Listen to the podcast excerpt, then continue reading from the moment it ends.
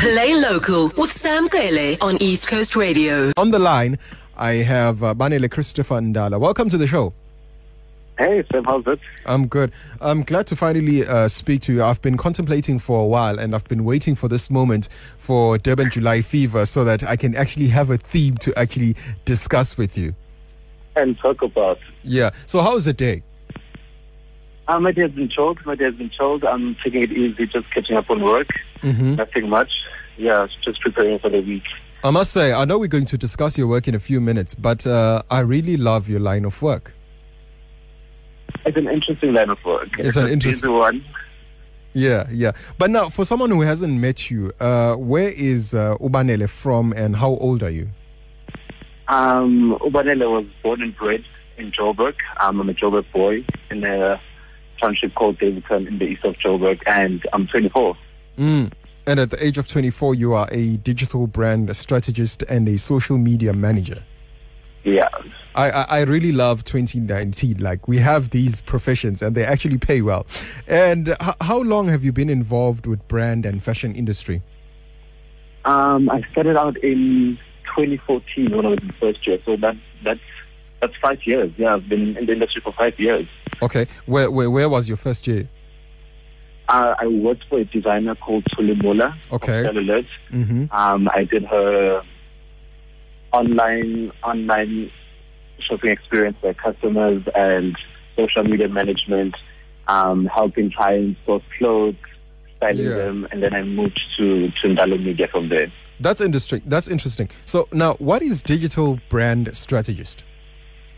Um, so a digital brand strategist is someone who's actually responsible for coming up with solutions for brands, Mm. um, for businesses to connect with their online consumer, you know. Yeah, Um, yeah. So we find better solutions to connect to the online consumer, understand them, use the data we get from them to create online brand experiences that are more comfortable and more enjoyable by the by the consumer. All right. So, but now, uh, fashionably, social media trends to inspire our social life, ne? But now, Yeah. is the pressure necessary?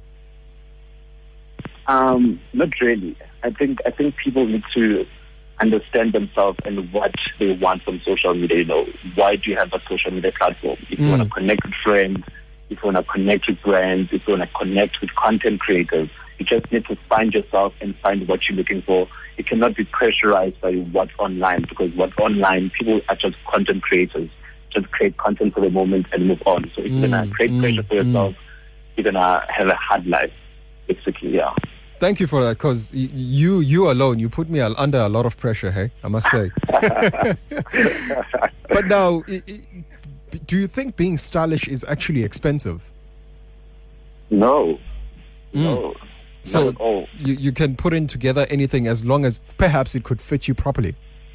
As long as you're stylish and you know yourself and you know your style, you can put anything together from high end brand to not so high end brands. You Mm. can put an outfit together. It's that easy. As long as you know and, com- and you're comfortable with your style. now that we, we are actually talking about fashion, I want to get into this. Um, the theme for the Durban July is Stars of Africa, right? Yeah. Oh, unpack this theme for us. So, South of Africa is anything from your African designers, your African tribes. You know, you should think of other African tribes like your Maasai, Cleopatra from Egypt, or designers like Rich Factory, Anisa Mpungwe, Oladuma, or the David Kelly collection from last year called Azania. Um, so basically anything African aesthetic.